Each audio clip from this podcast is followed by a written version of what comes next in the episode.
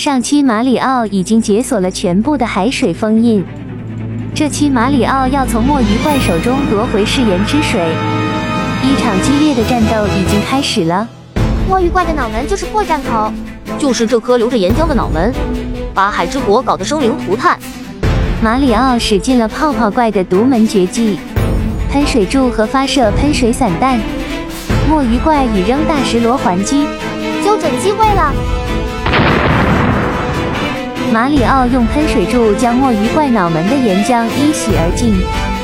只见墨鱼怪露出了光溜溜的大脑门，且战且退。墨鱼怪改变了战术，他用方位的变换来稀释马里奥的攻击力。我既要向下喷水柱以保持身体凌空往上升，还要向后喷水柱以保持身体向前冲去追击墨鱼怪。两项技能又不能合二为一，以致我经常顾此失彼，错失良机。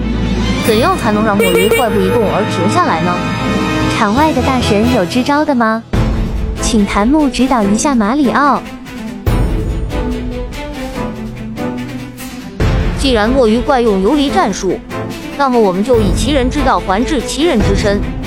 只见马里奥也加快了移动的速度，一会儿出现在墨鱼怪的左翼，一会儿又穿插到了墨鱼怪的右翼。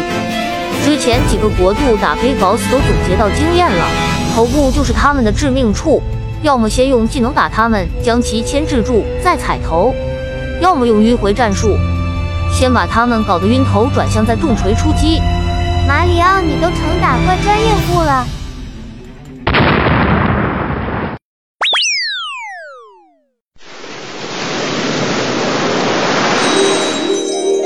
马里奥终于打败了 Big Boss 墨鱼怪，并获得海之国的崇高之月。海之国恢复了往常的恬静与浪漫。下期马里奥和我帽子凯皮又将前往哪个国度呢？喜欢和我们一起玩游戏的朋友，敬请关注。我们下期见。